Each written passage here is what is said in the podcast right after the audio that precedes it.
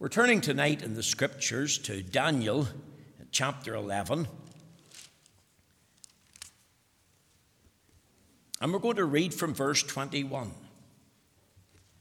Daniel chapter 11, verse 21. If you have your Bible there, turn to the place.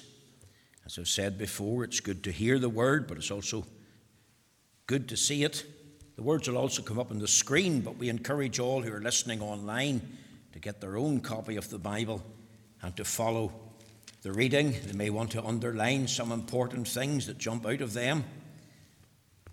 It's always good to underline because then you can come back to it and look at it again. Let's hear the word of the Lord. Daniel chapter 11, verse 21. And in his estate shall stand up a vile person, to whom they shall not give the honour of the kingdom, but he shall come in peaceably and obtain the kingdom by flatteries. And with the arms of a flood shall they be overflown from before him, and shall be broken. Yea, also the prince of the covenant. And after the league made with him, he shall work deceitfully, for he shall come up and shall become strong with a small people. He shall enter peaceably, even upon the fattest places of the province, and he shall do that which his fathers have not done, nor his fathers' fathers. He shall scatter among them the prey and spoil and riches, yea, and he shall forecast his devices against the strongholds even for a time. And he shall stir up his power and his courage against the king of the south with a great army. And the king of the south shall be stirred up to battle with a very great and mighty army, but he shall not stand, for they shall forecast devices against him. Yea, they that feed of the portion of his meat shall destroy him, and his army shall overflow, and many shall fall down slain. And both these kings' hearts shall be to do mischief, and they shall speak lies at one table, but it shall not prosper, for yet the end shall be at the appointed time. Then shall he return unto his land with great riches, and his heart shall be against the holy covenant, and he shall do exploits, and return to his own land. At the time appointed he shall return, and come toward the south but it shall not be as the former or as the latter.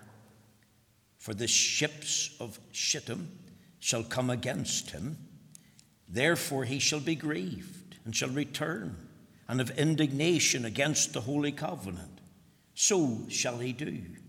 He shall even return and have intelligence with them that forsake the holy covenant, and arms shall stand in his part and they shall pollute the sanctuary of strength, and shall take away the daily sacrifice, and they shall place the abomination that maketh desolate. And such as do wickedly against the covenant shall he corrupt by flatteries. But the people that do know their God shall be strong and do exploits. And they that understand among the people shall instruct many. Yet they shall fall by the sword, and by flame, by captivity, and by spoil many days. Now, when they shall fall, they shall be holpen with a little help, but many shall cleave to them with flatteries. And some of them of understanding shall fall, to try them, and to purge, and to make them white, even to the time of the end, because it is yet for a time appointed. And the king shall do according to his will and he shall exalt himself and magnify himself above every God, and shall speak marvelous things against the God of gods, and shall prosper till the indignation be accomplished. For that that is determined shall be done. Neither shall he regard the God of his fathers, nor the desire of woman, nor regard any God, for he shall magnify himself above, above all. But in his estate shall he honor the God of forces, and a God whom his fathers knew not shall he honor with gold and silver and with precious stones and pleasant things. Thus shall he do in the most strongholds with a strange God, whom he shall acknowledge and increase with glory. And he shall cause them to rule over many, and shall divide the land for gain. And at the time of the end shall the king of the south push at him, and the king of the north shall come against him like a whirlwind with chariots, and with horsemen, and with many ships. And he shall enter into the countries and shall overflow and pass over. He shall enter also into the glorious land, and many countries shall be overthrown. But these shall escape out of his hand, even Edom and Moab, and the chief of the children of Ammon. He shall stretch forth his hand also upon the countries, and the land of Egypt shall not escape. But he shall have power over the treasures of gold and of silver and over all the precious things of Egypt, and the Libyans and the Ethiopians shall be at his steps. But tidings out of the east and out of the north shall trouble him. Therefore he shall go forth with great fury to destroy, and utterly to make away many.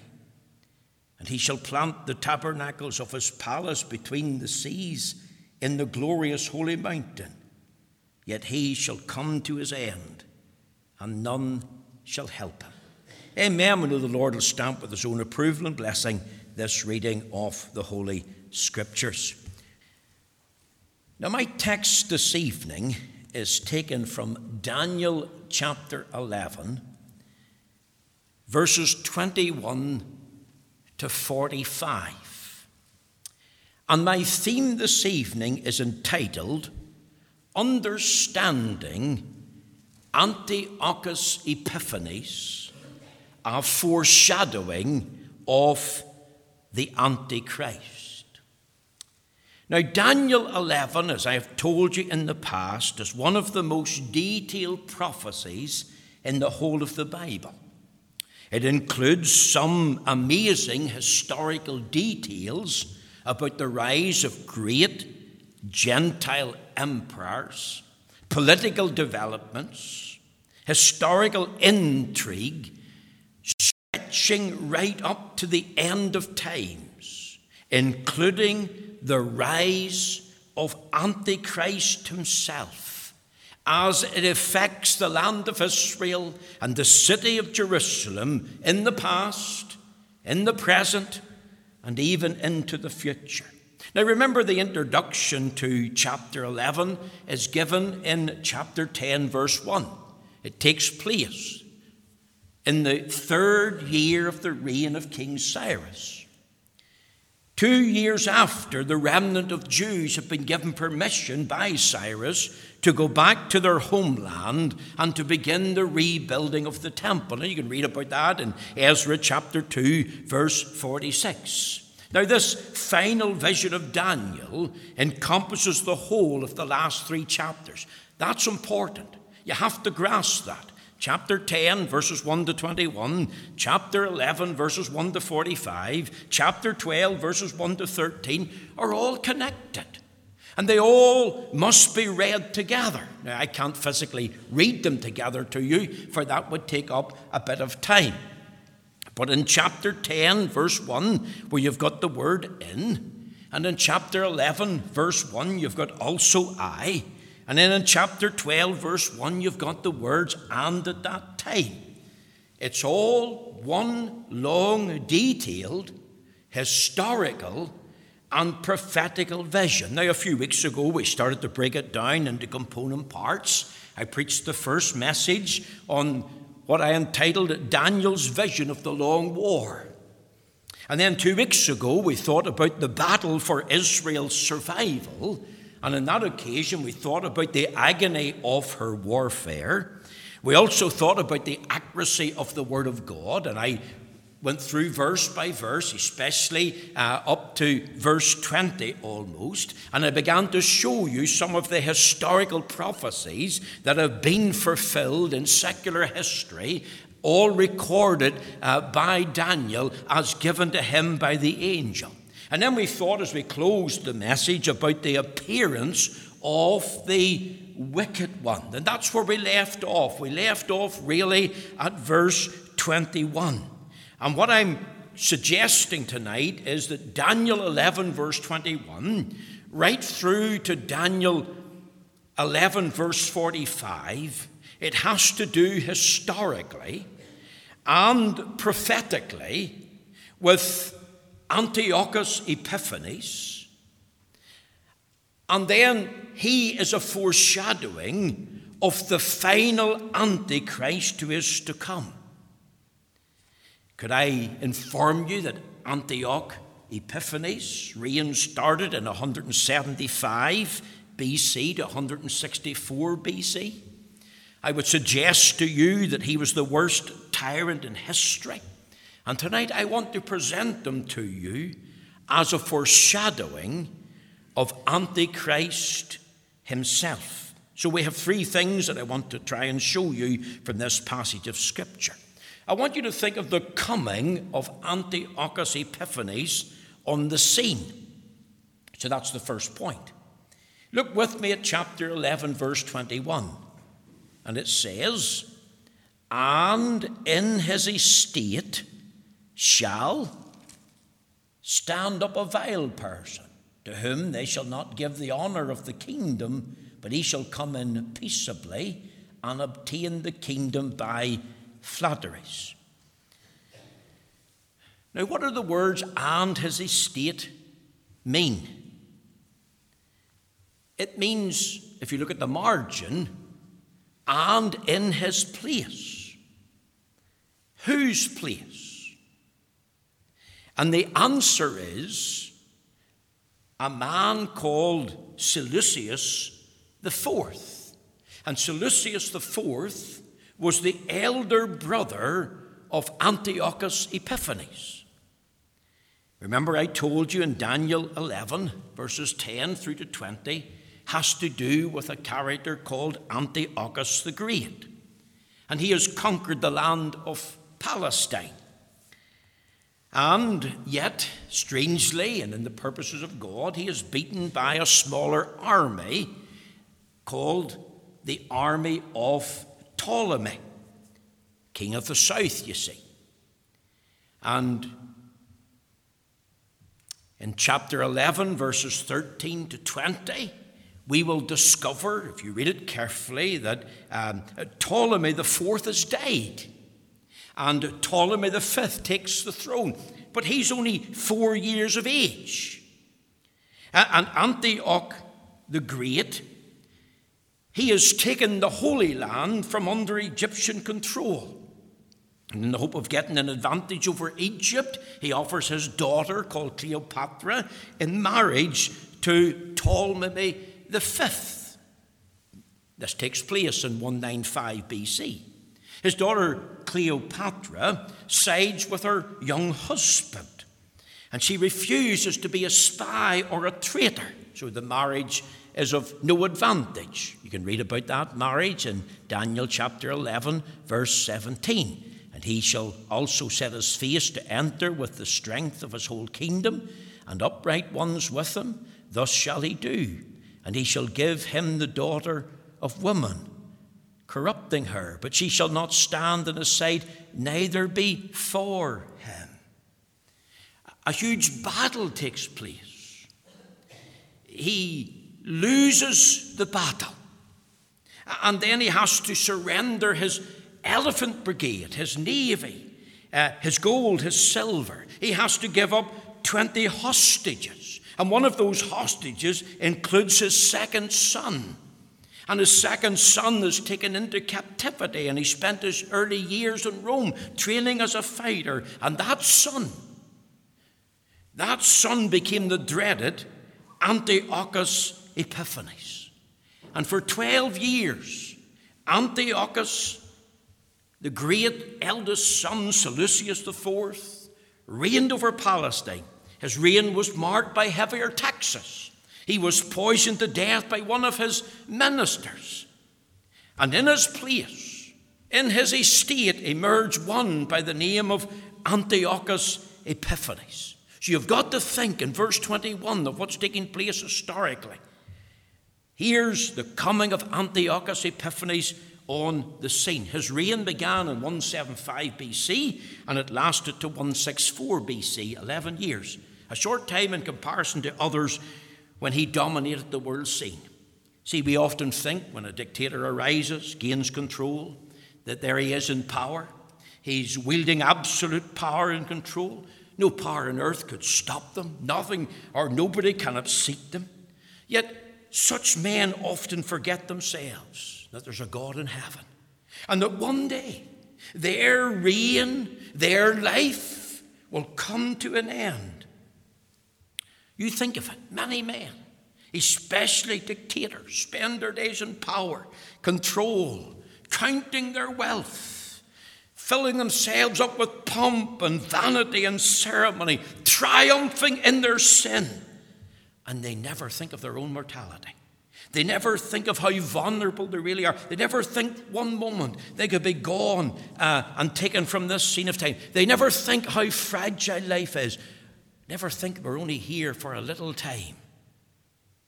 See, Antiochus Epiphanes, as I've already told you, was the worst tyrant in human history as far as the Jews were concerned. Antiochus added the name Epiphanes um, to his name. The word Epiphanes means to manifest or to appear. He, he borrowed that surname uh, because he sought to reinforce the tradition of the uh, Seleucid kingdom. He therefore required men to worship him. Just like the men of ancient Greece worshipped Zeus. And he wanted to be worshipped in that way. He was hostile to Jewish worship. He was hostile to the worship of God as the one living and true God. He tried to impose by law the adoption of Greek culture, Greek names, Greek laws. He wanted the Greek religion to be uh, superseded uh, of the Jewish religion. He placed a Hellenistic high priest over the temple. He outlawed circumcision, which is a right of the Jews. He outlawed dietary laws. He outlawed strict Sabbath observance. He outlawed even animal sacrifice. Isn't that what we read in the scriptures there? Didn't we understand that? Look at verse 31 and arms shall stand on his part and they shall pollute the sanctuary of strength, and shall take away the daily sacrifice. They shall place the abomination that maketh desolate. You see, in 1960, or, um, sorry, in 168 BC, the Jews revolted. There you've got the, the Maccabean period, or the Intertestament period. Antiochus Epiphanes, he viciously then slaughtered thousands of Jews who refused to obey the law and follow the Jewish tradition. Thousands were enslaved. In 167 BC, he placed a statue of the Greek god Zeus in the Jewish temple. He had pigs slaughtered and offered uh, on the altar of um, in the Holy of Holies. He desecrated the holy place. This was an act so loathsome, so abhorrent, so detestable to the Jewish people that many of them rose up in rebellion. And there you've got, as I've said, the Maccabean period. The history of the Maccabean period is recorded in a book called the Apocrypha. Uh, it's useful for history, but it's not inspired scripture. That's why it's not in our authorized version. Now remember this. This was a future prediction to Daniel. This was 175 to 164 BC. I want you to grasp that. God was saying through the angel to Daniel, by way of this vision, this is what is going to take place in the future time, Daniel. This is what's going to happen to your land, to your people in Jerusalem. Look at chapter 10, verse 14. This is a key verse. Now am I come to make thee understand what shall befall thy people in the latter days? For yet the vision is for many days. This was about a prediction of the future.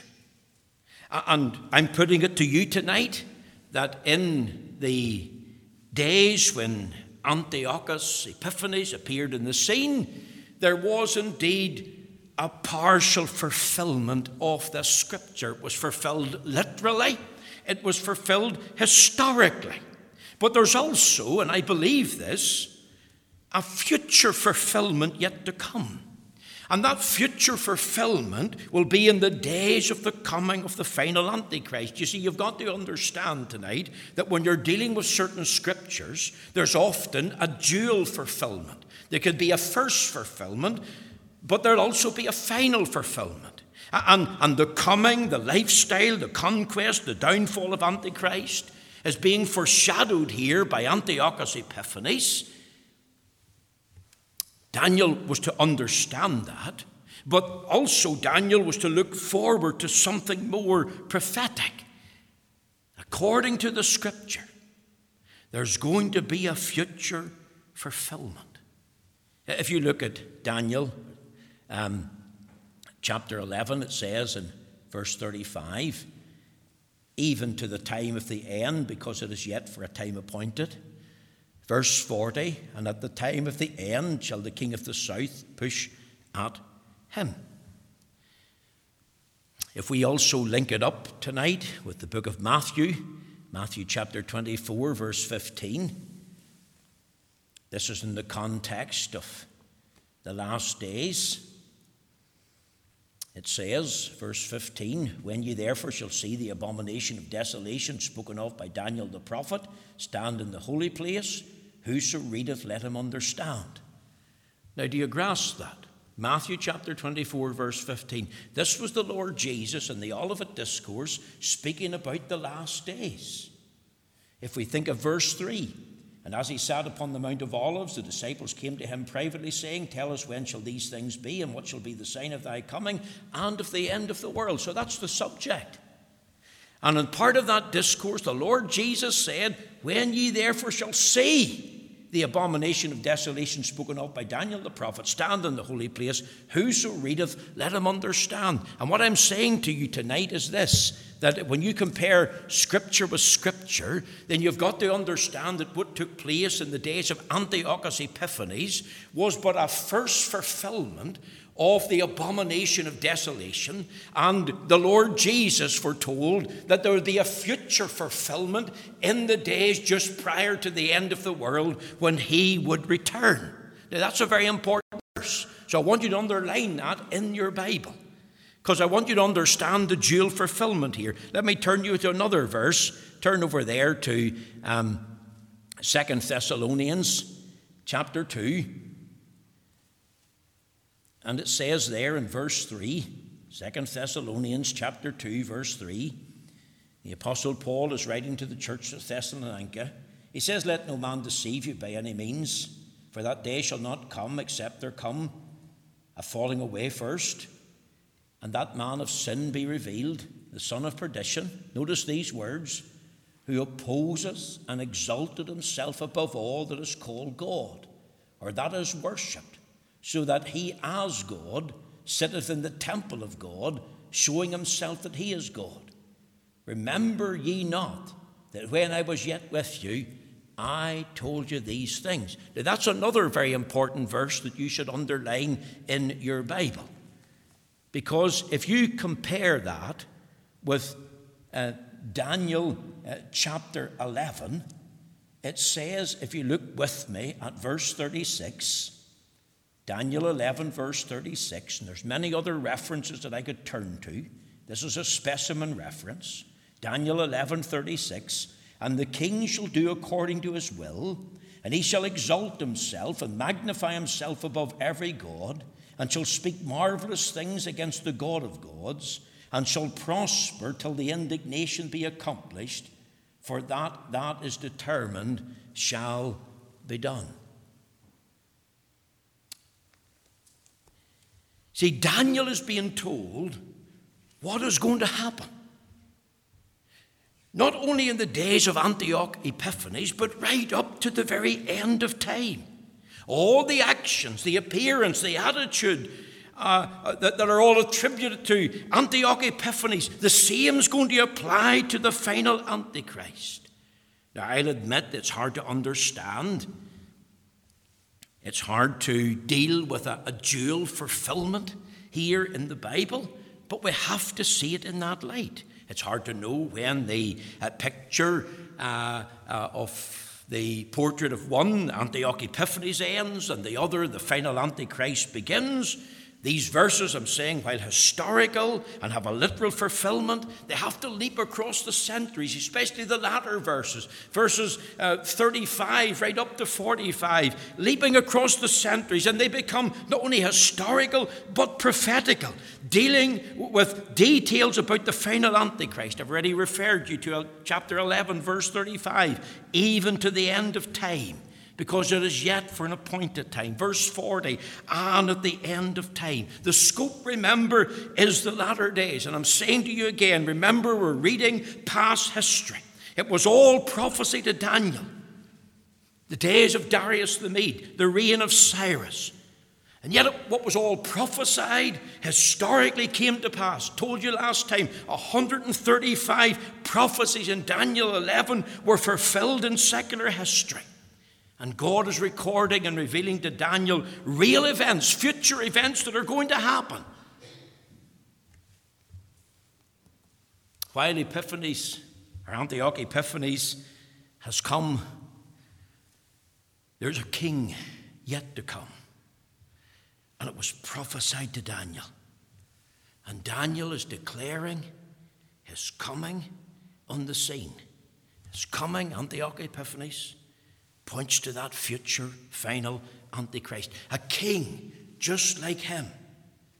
He will be the future final Antichrist. There's the coming of Antioch Epiphanes on the scene. Think very quickly, and secondly, of the character of Antioch Epiphanes in the scriptures.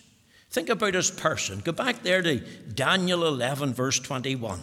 It says, And in his estate shall stand up a vile person to whom they shall not give the honour of the kingdom, he shall come in peaceably and obtain the kingdom by flatteries. And with the arms of a flood shall they be overthrown from before him, and shall be broken. Yea, also the prince of the covenant. And after the league made with him, he shall work deceitfully, for he shall come up and shall become strong with a small people. He shall enter peaceably, even upon the fattest places of the province. And he shall do that which his fathers have not done, nor his father's fathers. And he shall scatter them among the prey, and spoil and riches, yea, and he shall forecast his devices against the strongholds, even for a time. Now, I want you to think not only of his coming, but to think of his character in the scriptures. What's he like?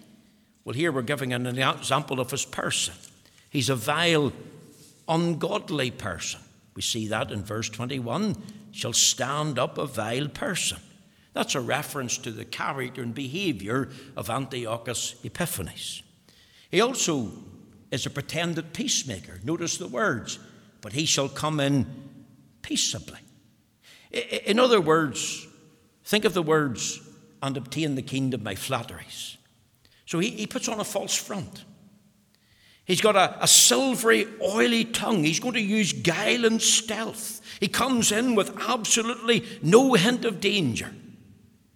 And yet he's a warmonger. Look at verse 22 And with the arms of a flood shall they be overthrown from before him, and shall be broken. Yea, also the prince of the covenant. Do you see that there? There's a change in his character. Once in, then they begin to notice and detect a change in his behavior. They're broken by, by the threat of war. The, the, this person becomes strong. He's known in verse 22 as the Prince of the Covenant. Isn't that interesting? Because that ties into Daniel 9 and 27. He's also known as a deceitful worker because it says, And after the league made with him, he shall work deceitfully, for he shall come up and shall become strong with a small people. See, all is going well. He comes in peaceably. There's no bloodshed. He's for peace, a league and a covenant with the leaders in that day. And yet the man turns out to be a fraud, a deceitful worker. And after the covenant is made, that fraudulent, deceptive behavior comes to the fore. And the way that Antiochus Epiphanes worked, He's just like the final Antichrist. Whatever he, he, Antiochus Epiphanes is like, that's what the final Antichrist is going to be like. Antiochus Epiphanes ticks so many boxes of the final Antichrist. There's a likeness to the future final Antichrist in this man. Beyond what we read in the Bible, all that the scriptures reveal about him, there's a hideous revelation of the final Antichrist to come. His names, his titles. Here he's called the Prince of the Covenant. Revelation 13 and 1, he's called the Beast. The Apostle Paul calls him there in 2 Thessalonians chapter 2 and 3, the man of sin and son of perdition. The Apostle John called him the Antichrist. These two men are so closely uh, bound together that's hard to say where uh, one verse or one section ends and the other begins. Because these two men really merge into one man. Where you have a picture of one, you have the picture of the other. Only the picture from Antioch Epiphanes is intensified and magnified in the final Antichrist. And when he comes, he comes as a vile person. Here's his character. He's full of flattery. It comes with force, verse 22. It, comes in a fraudulent way, verse 23. He has no intention of honoring his position. The, the, the people have no sense of danger. So much so, do you know what happens? Ten kings in the revised Roman Empire, they give him their kingdoms. They pledge loyalty and fealty to him.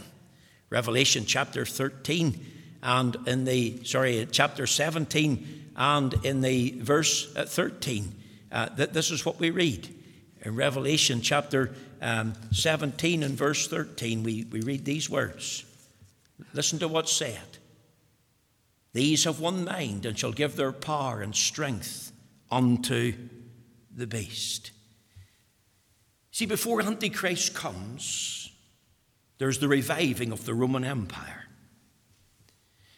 And it's those ten kings in that revised Roman Empire with no sense or thought of danger, no fear, and no fright, they pledge their loyalty to the Antichrist. They are of one mind. They have no reason to suspect any danger. To them, he, he's a nobody. To, to, to them, he's but a figurehead. To them, they'll pull the strings, they'll control him. But he's the one that ends up with the great power of persuasion. He pretends he's for peace, and yet all the while he comes with flattery, backing it up with force and fraudulent dealings. He's the little horn of Daniel 7. He's the king of fierce countenance, Daniel 8 23. He's the prince of the covenant, Daniel 9 and 27. Daniel 11, 22. He comes into the land of Israel, a place of prominence, without hint of danger. He comes in as a protector, comes with flatteries, and obtains the kingdom. That's his personage. I want you to notice very quickly here his persecution. And you can read that from verses 30 right through to verse 34. I'm not going to read the portion, but what he does is this.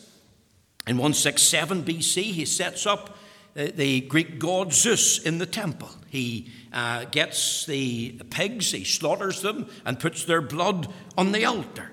And um, he uh, slaughters many Jews, and it's a time of persecution.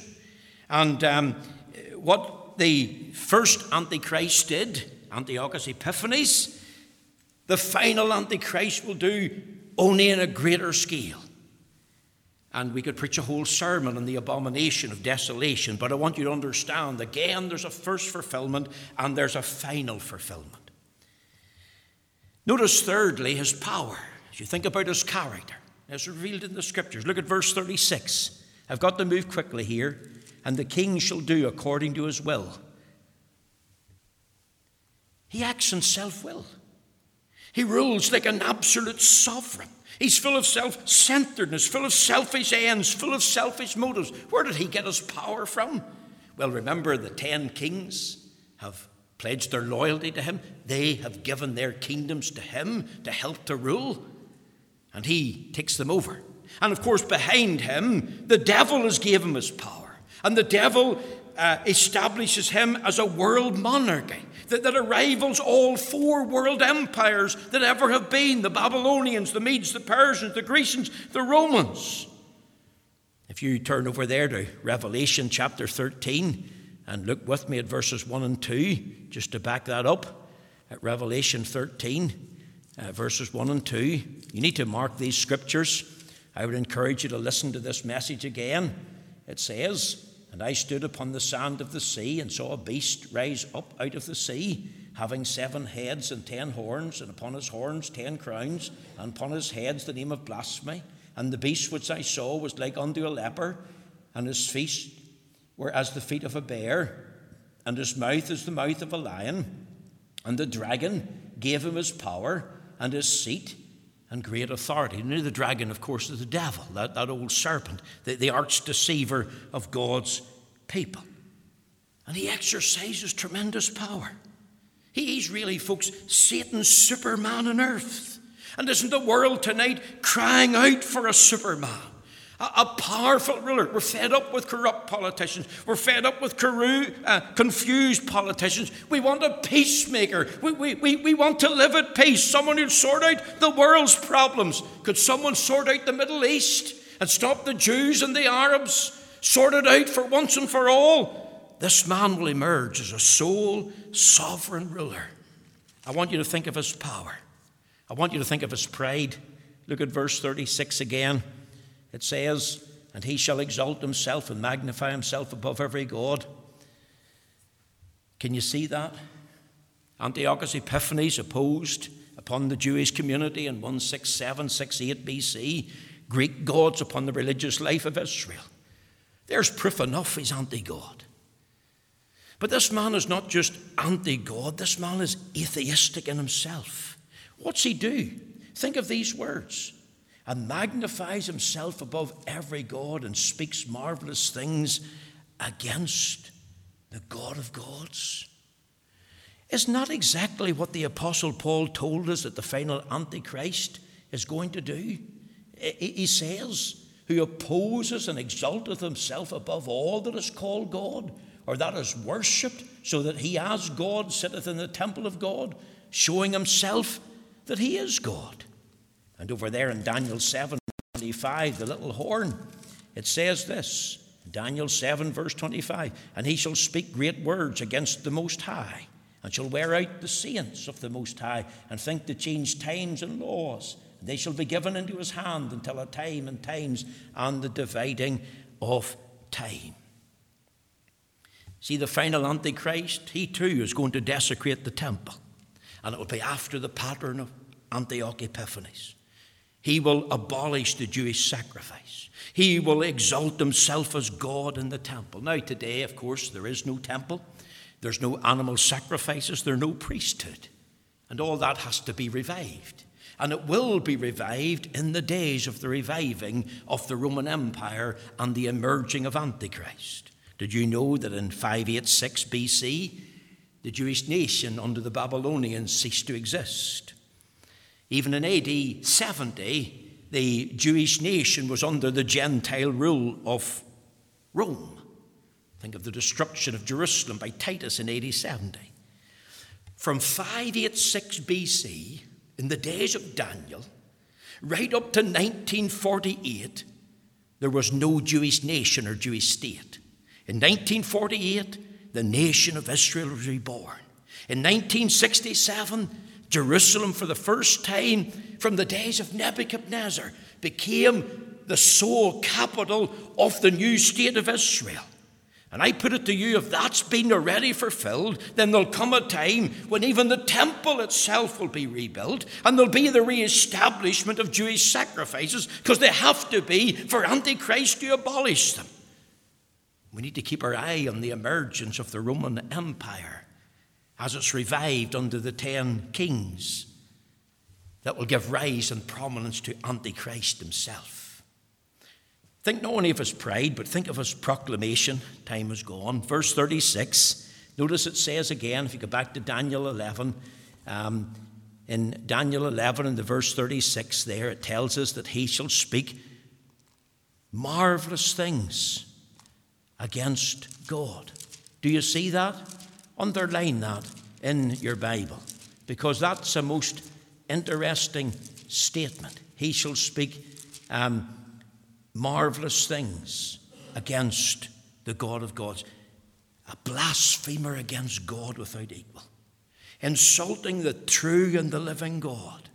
Making a big claim that he is above the true God. That he's inferior to none. That he's going to rule and reign as God. That's why Daniel in Daniel 7:25 had the little horn. That's Antichrist that's in view. There's further proof he's anti-God.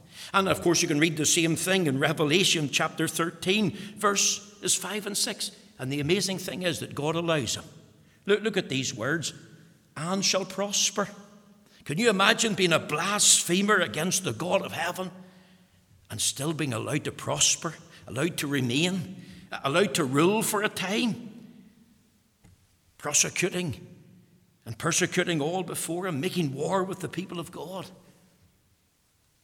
Notice his perversion, verse 37 Neither shall he regard the God of his fathers, nor the desire of woman, nor regard any God, for he shall magnify himself above all. This man is so perverted. No respect for human tradition, no respect for heritage, no, no respect for religion or woman. I've asked myself the question Does Antichrist lack the tenderness and graciousness of true womanhood? Does Antichrist even lean toward a homosexual lifestyle that seems to be emerging on the scene? We're not sure, but we know he's, he's a perverted character. It says in the scriptures, nor regard, nor the desire of woman.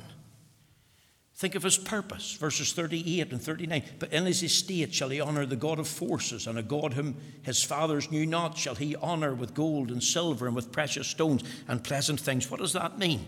He worships the God of military might. He's like Nebuchadnezzar. He's like Cyrus. He's like Darius the Mede, Alexander the Great, Julius Caesar. You see, he puts his faith in the power of military might and munitions. He, he, he favors the armaments of war. The, the, the, he's embracing the force of arms so that he can devour and destroy the whole earth like a flood. He uses incredible, mighty power. He's a warmonger. He makes a god out of war and conflict, backed up by silver and gold. And the seat of his power is in the Middle East. Where is he set between? Look, verse 44, 45. And he shall plant the tabernacle of his palaces between the seas and the glorious holy mountain. What seas? The Dead Sea to the right of Jerusalem and the Mediterranean Sea to the left of Jerusalem. And in the middle, you've got Mount Moriah, and one of its peaks is the Mount of Mount Zion, and that's the very place where he sets himself up. And, and whenever he's opposed, Antichrist is victorious because a future king of the south and a future king of the north, which is the Assyrians and the Egyptians, and they, they come against him to warfare and, and, the trigger mechanism could be the very covenant that he's made with Israel to rebuild the temple. And he's victorious. That's his purpose. Notice, lastly, our time has gone. Think of the conquest of Antiochus Epiphanes that's shown. Notice this in verse 45 Yet he shall come to his end and none shall help him. Now, think of this man as we finish. He's got this demand for worship. He wants to be worshipped as God. He's got this design for war. He's the destroyer of the true worshippers of God. He's a deifier of true deity. He's a denier of the word. He's a despiser of the work. And this man, for a time, goes from victory to victory. And yet, this mad, bad man is brought to a sad end. How do I know that? Well, that's what the scripture says. Yet he shall come to his end. Link it up there with 2 Thessalonians chapter 2, verse 8. It says, And then shall that wicked be revealed, whom the Lord shall consume with the spirit of his mouth, and shall destroy with the brightness of his coming, even him whose coming is after the working of Satan with all power and signs and lying wonders. If you connect it up with verse 36 as I finish, it says there in verse 36 till the indignation be accomplished, for that that is determined shall be done. Do you see that there? In other words, God is sovereign. And God is sovereign in time and places and people in a history, and He allows one to rise up, He brings down another, and, and, and he, he does that because the Lord overrules all evil to fulfill His great plan and purpose of redemption. Genesis 3, verse 15. See, that's the Lord's purpose. The great plan of redemption being fulfilled. You being saved and brought into a saving knowledge of Christ. And even though that plan is resisted in time, that plan will be ultimately fulfilled. And it has been fulfilled in the first coming of Christ. And it will be gloriously fulfilled in the second coming of Christ. And the devil knows that his time is short. And the devil knows that one day he will ultimately be defeated. And in that day he'll have to bow the knee to Christ. And he's doing his best to blind people to the great light and liberty of the gospel. Is he blinding you tonight? Is your eyes closed to Christ? Is your eyes closed to your sin, your need of salvation, to your soul?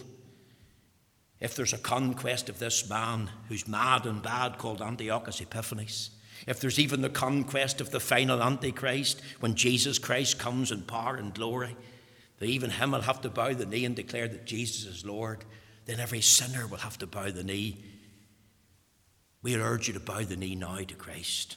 We, we urge you to come to Him because the Lord is overruling all time, all events, all people to fulfill His purpose of redemption because Jesus saves and He wants to save you tonight if you'll come and receive Him. The Lord bless you. Thank you for listening.